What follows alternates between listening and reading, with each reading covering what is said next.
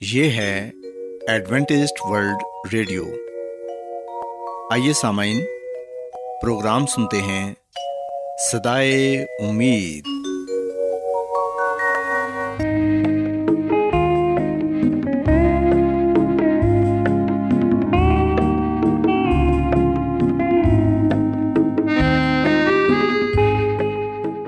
سامعین، پروگرام سدائے امید کے ساتھ میں آپ کی میزبان فرا سلیم اور صادق عبداللہ خان آپ کی خدمت میں حاضر ہیں۔ ہماری طرف سے آپ تمام سامعین کی خدمت میں اداب سامعین امید کرتے ہیں کہ آپ سب خدا تعالیٰ کے فضل و کرم سے خیریت سے ہیں۔ اور ہماری یہ دعا ہے کہ آپ جہاں کہیں بھی رہیں خدا مند خدا آپ کے ساتھ ہوں اور آپ کی حفاظت اور رہنمائی کریں۔ سامعین اس سے پہلے کہ آج کے پروگرام کو شروع کیا جائے آئیے پہلے پروگرام کی تفصیل سن لیں۔ پروگرام کا آغاز ایک گیت سے ہوگا اور اس کے بعد آپ کی صحت کو بہتر بنانے کے لیے صحت کا پروگرام تندرستی ہزار نعمت پیش کیا جائے گا۔ اور سامعین، پروگرام کے آخر میں خدا تعالیٰ کے پاکلام سے پیغام پیش کیا جائے گا۔ اور اس کے علاوہ پروگرام میں روحانی گیت بھی شامل کیے گئے ہیں تو سامعین، آئیے آغاز اس خوبصورت گیت سے کرتے ہیں۔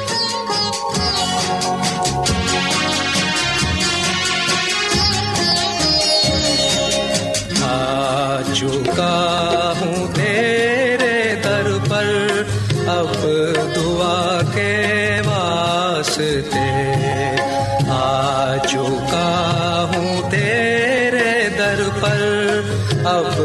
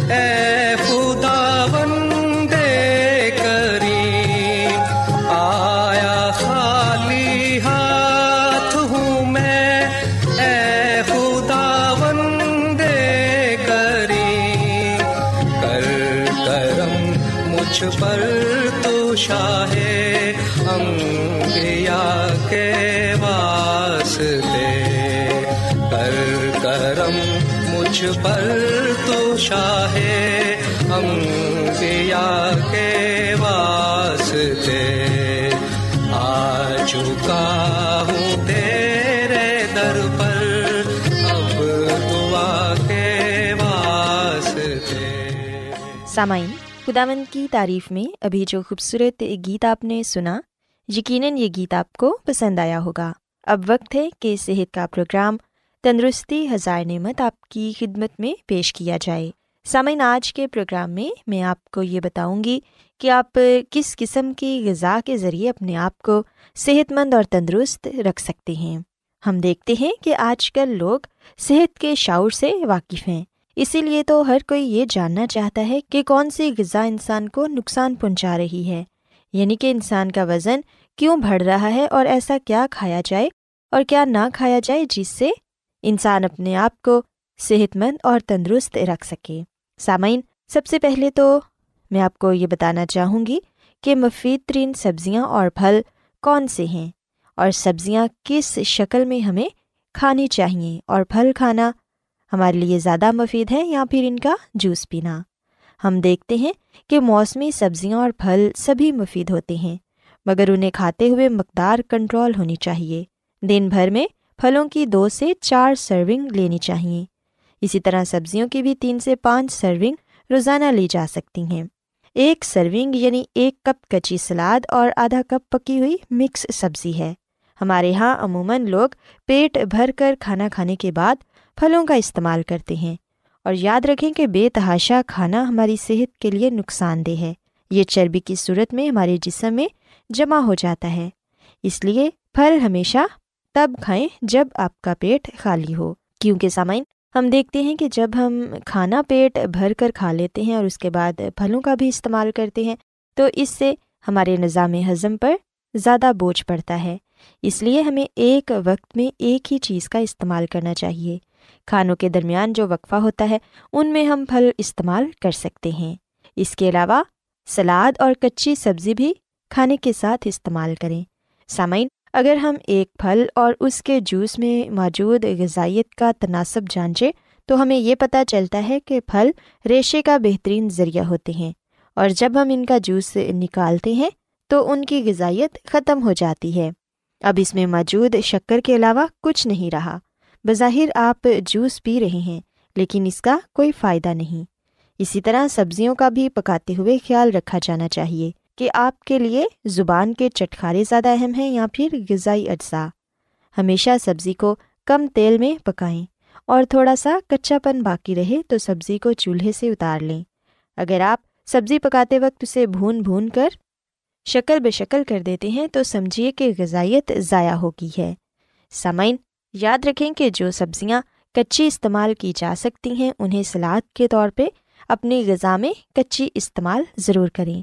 مثلاً مولی، گاجر، شلجم، بند گوبھی اور اسی قسم کی اور بھی کئی سبزیاں ہیں جو ہم سلاد کے طور پر استعمال کر سکتے ہیں۔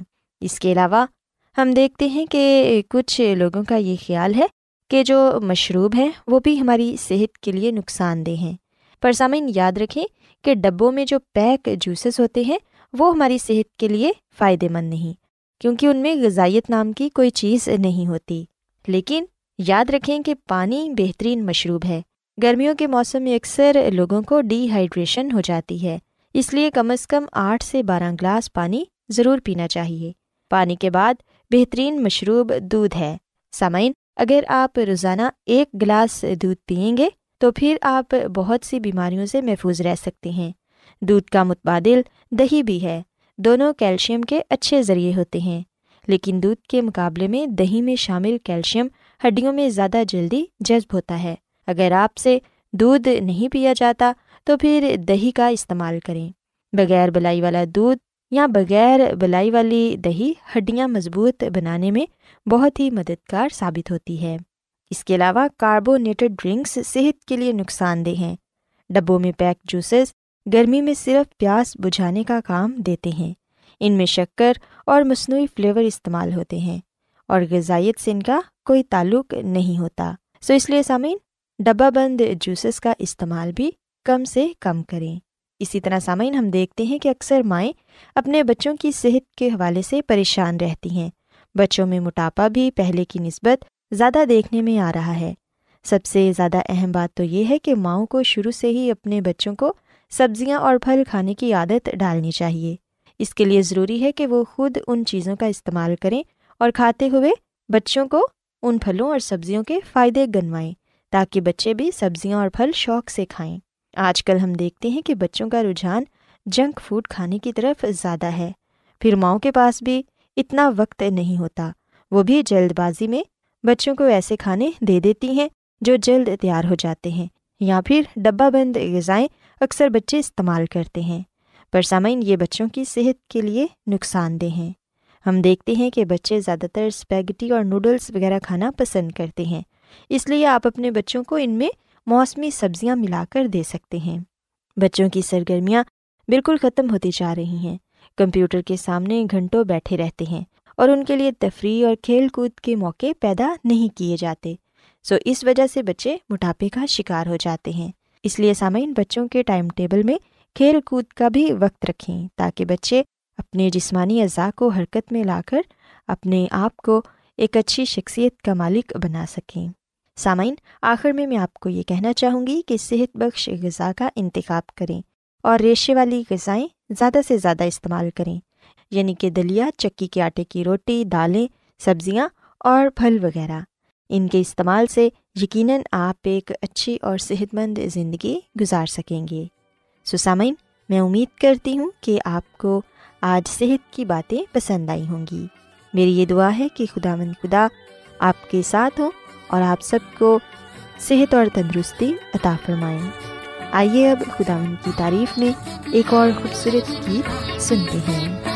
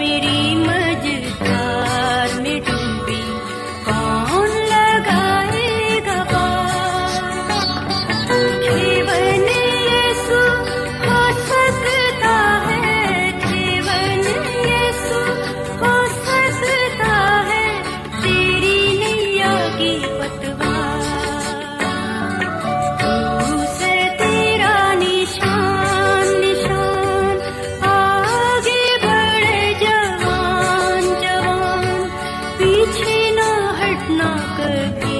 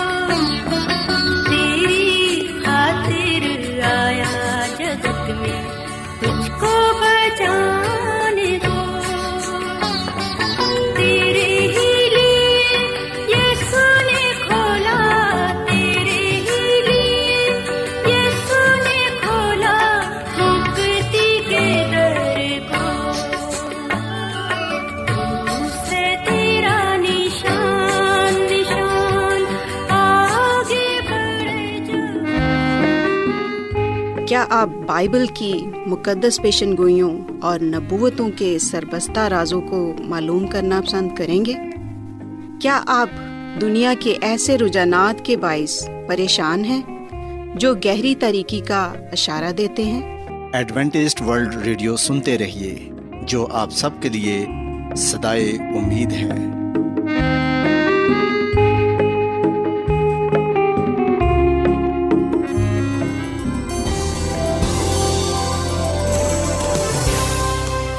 آج بہت لوگ گہرے روحانی علم کی تلاش میں ہیں۔ وہ اس پریشان کن دنیا میں راحت اور خوشی کے خواہش مند ہیں۔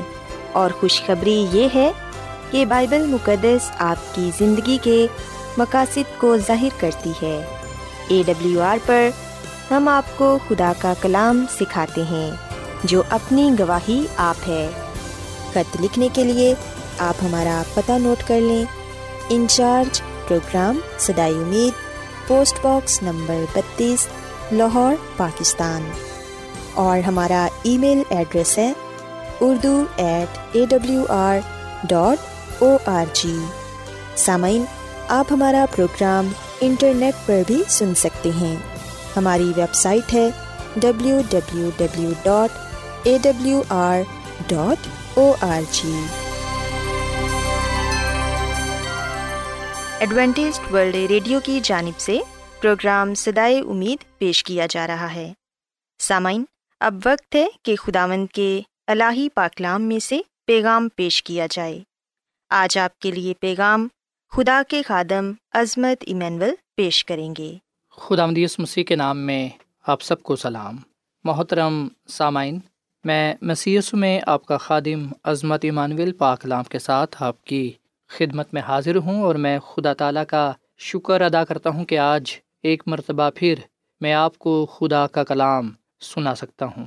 سامعین، اس پورے ہفتے ہم جس بات کا مطالعہ کریں گے، وہ ہے جب آپ کی دنیا بکھر رہی ہو۔ سامعین، یہ جو موضوع ہے، یہ یہ سایہ نبی کی کتاب کے ساتویں باپ سے لیا گیا ہے۔ اس پورے ہفتے ہم یہ نبی کی کتاب کے ساتویں باپ کا مطالعہ کریں گے۔ اور دیکھیں گے کہ خدا نے ہمارے لیے اس میں کیا پیغام رکھا ہے۔ آئیے ہم یسایہ نبی کی کتاب کے ساتویں باپ کی نویں عید پڑھتے ہیں۔ یہاں پر یہ لکھا ہوا ہے کہ اگر تم ایمان نہ لاؤ گے تو یقیناً تم بھی قائم نہ رہو گے پاکلام کے پڑھے سنے جانے پر خدا کی برکت ہو۔ آمین۔ سامعین، بتایا جاتا ہے کہ ایک مرغی غلطی سے جھاڑیوں کی طرف چلی جاتی ہے اور وہاں پر ایک کتا اسے دبوچ لیتا ہے اور پھر تھوڑی دیر بعد وہاں پر ایک بطخ آتی ہے اور وہ اپنی چونچ میں مرغی کا سر لیے ہوئے گھر کی طرف آتی ہے اور جب وہاں پر جس شخص کی وہ مرغی ہوتی ہے وہ دیکھتا ہے تو وہ یہ خیال کرتا ہے کہ اس بطخ نے میری مرغی کو مار دیا ہے کیونکہ اس کا سر اس کی چونچ میں ہے۔ وہ غصے میں آ کر اس بطخ کو مار ڈالتا ہے اور تھوڑے ہفتوں بعد پتہ چلتا ہے کہ اس مرغی کو مارنے والا ایک کتا ہوتا ہے۔ اور جب اسے اس بات کا خیال آتا ہے کہ اس نے ایک معصوم بطخ کو مار ڈالا تو اسے افسوس ہوتا ہے۔ سامعین بعض اوقات یہ بتانا مشکل ہوتا ہے کہ کون آپ کا دوست ہے اور کون دشمن۔ میرے ساتھ اور آپ کے ساتھ بھی کئی دفعہ ایسا ہوتا ہوگا۔ انسان ہونے کے ناطے سے ہم صحیح معنوں میں یا صحیح طور پر یہ نہیں جان پاتے کہ کون ہمارے ساتھ ہے اور کون ہمارے خلاف ہے، کون ہمارا دشمن ہے، کون ہمارا دوست ہے۔ اور جیسا کہ اکثر یہ کہا جاتا ہے کہ ہر ہاتھ ملانے والا دوست نہیں ہوتا۔ سامعین، جب ہم یہودا کے بادشاہ کے بارے میں پڑھتے ہیں، یسایہ نبی کی کتاب کے ساتویں باپ میں، تو اس کے ساتھ بھی ہم یہی مسئلہ پاتے ہیں۔ آئے ہم اس بات کو سمجھنے کی کوشش کریں کہ اس نے کیا غلط چناؤ کیا اور کیوں کیا؟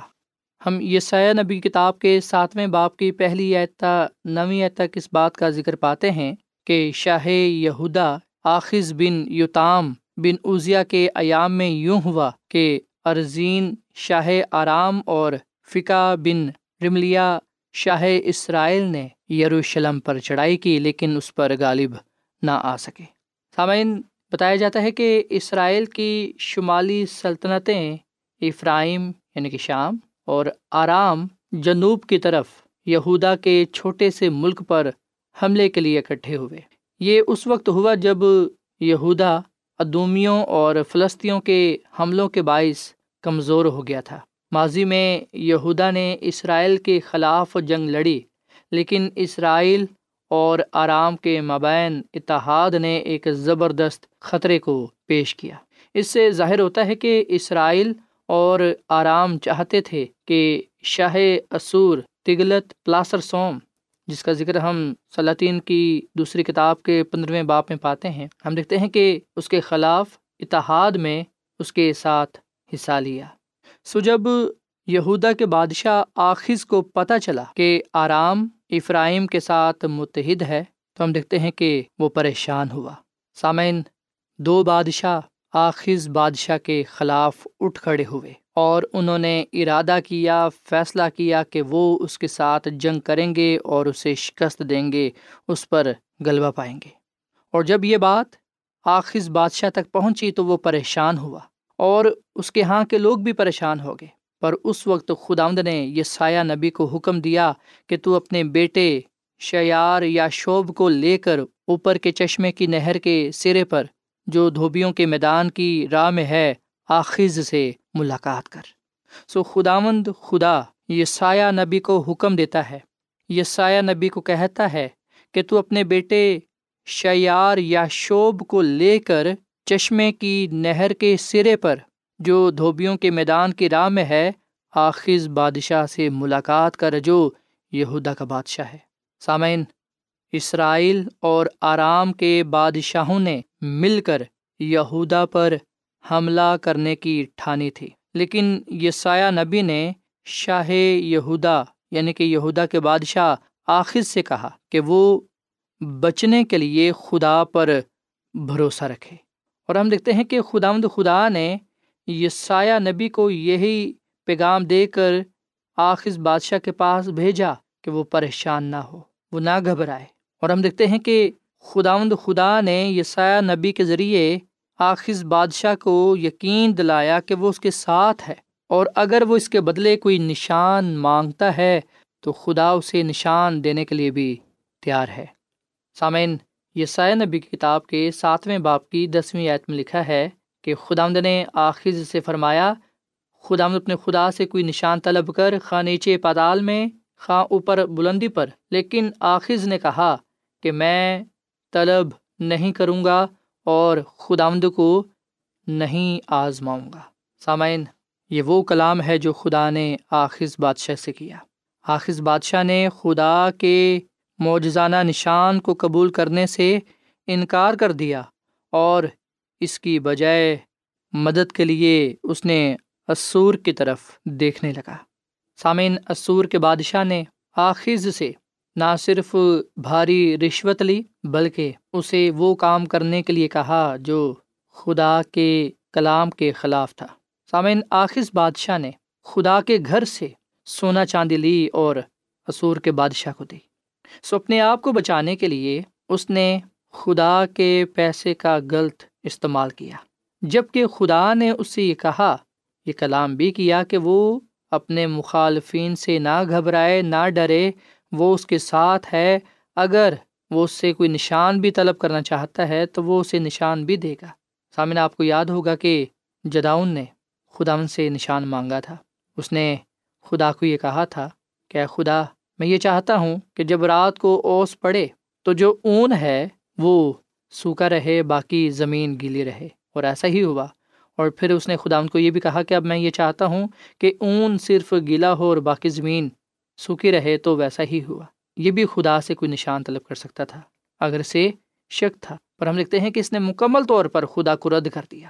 یہ خدا پر ایمان نہ لایا۔ سو یہاں پر ہم دیکھتے ہیں کہ بادشاہ آخذ کی، ایمان کی کمی قوم یہودا کی ناکامی کا باعث بنی۔ خدا پر انحصار نہ کرنے کی وجہ سے ہم دیکھتے ہیں کہ یہ قوم پریشانیوں کا، مصیبتوں کا شکار ہو گئی۔ سامعین، خدا نے بعد میں ان اصوری جن پر انہوں نے خدا کے بجائے بھروسہ کیا اور بابلی بھیجے کہ وہ اسرائیل اور یہودا کے ممالک کو تباہ کریں۔ سامعین، یہاں پر ایک سوال پیدا ہوتا ہے کہ خدا نے جب یسائے نبی کو آخذ بادشاہ کے پاس بھیجا کہ وہ اس کو یہ بتائے کہ خدا اس کے ساتھ ہے تو خدا نے یسائے نبی کو یہ کیوں کہا تھا کہ وہ اپنے ساتھ اپنے بیٹے شیار یا شوب کو بھی لے جائے، جس کے معنی ہیں بکیا واپس آئے گا۔ سامعین، اس سوال کا جواب میں آپ کو کل کے کلام میں بتاؤں گا اور ہم مزید اس بات کو دیکھیں گے کہ کس طرح آخذ بادشاہ نے خدا کی دعوت کو ٹھکرایا اور خود کو اس راہ پر لے چلا جس کے انتہا میں موت تھی۔ سو آج ہم نے اس بات کو سیکھا اور اس بات کو جانا کہ آخذ بادشاہ نے غلط چناؤ کیا۔ اس نے خدا کی بجائے دوسرے بادشاہوں پر انحصار کیا، ان سے مدد طلب کی۔ آئے ہم وہ غلطی نہ کریں جو آخذ بادشاہ نے کی۔ آخذ بادشاہ نے دوسروں پر بھروسہ کر کے نہ صرف خدا کو ناراض کیا، بلکہ ہم دیکھتے ہیں کہ وہ خود غلط چناؤ کی وجہ سے بربادی کے رستے پر چل پڑا۔ اگر ہم خود کو اپنے خاندانوں کو بچانا چاہتے ہیں، تو آئیے ہم خدا پر بھروسہ رکھیں، خدا پر ایمان رکھیں، کیونکہ وہ ہم سب کو بچانے کی قدرت رکھتا ہے۔ وہ خود یہ کہتا ہے کہ آزما کر دیکھو میں کیسا مہربان خدا ہوں۔ آئے ہم خدا پر ایمان اور بھروسہ رکھیں، اس کے وعدوں کے یقین کریں، کیونکہ وہ اپنے وعدوں میں سچا اور عادل ہے۔ جو کوئی بھی خدا مند خدا پر ایمان لائے گا، وہ ہلاک نہیں ہوگا، بلکہ وہ ہمیشہ کی زندگی کو پائے گا۔ خدا مند ہمیں اس کلام کے وسیلے سے بڑی برکت دے۔ آئیے سامنے ہم دعا کریں۔ اے زمین اور آسمان کے خدا ہم تیرا شکر ادا کرتے ہیں، تیری تعریف کرتے ہیں، تو جو بھلا خدا ہے، تیری شفقت ابدی ہے، تیرا پیار نرالا ہے۔ اے خدا، اس کلام کے لیے ہم تیرا شکر ادا کرتے ہیں، جو ہمارے قدموں کے لیے چراغ اور راہ کے لیے روشنی ہے۔ اے خداوند، اس کلام پر ہمیں عمل کرنا سکھا، اور فضل بخش کے ہم وہ غلطی نہ کریں جو آخذ بادشاہ نے کی۔ اے خدا، جس طرح تو نے آخذ بادشاہ سے کلام کیا، آج تو ہم سے بھی ہم کلام ہوتا ہے۔ اور ہمیں بھی یہ بات کہتا ہے کہ اگر ہم ایمان نہیں لائیں گے تو پھر یقیناً ہم قائم نہیں رہیں گے۔ اے خدا ہم تجھ پر ایمان لائے ہیں، تو ہمیں ہمارے خاندانوں کو گناہ سے بچا، ہلاکت سے بچا۔ تیرا وعدہ ہے کہ جان دن تک میرے ساتھ وفادار رہے تو میں تجھے زندگی کے تاج دوں گا۔ اے خدا ہمیں اپنے ساتھ ہمیشہ وفادار رہنے کی توفیق فرما۔ اس کلام کے وسیلے سے برکت دے، سننے والوں کو بڑی برکت دے۔ ان کے خاندانوں میں، ان کی زندگیوں میں تیری گہری برکت ہو، تیرا جلال ہو، ان کی پریشانیوں کو، مصیبتوں کو، دکھوں کو، تکلیفوں کو دور کر دے۔ اے خداوند، انہیں اپنے جلال سے معمور کر اور ہر طرح کی برکت سے مالا مال کر، کیونکہ یہ دعا مانگ لیتے ہیں اپنے خداوند اسی یسو کے نام میں۔ آمین۔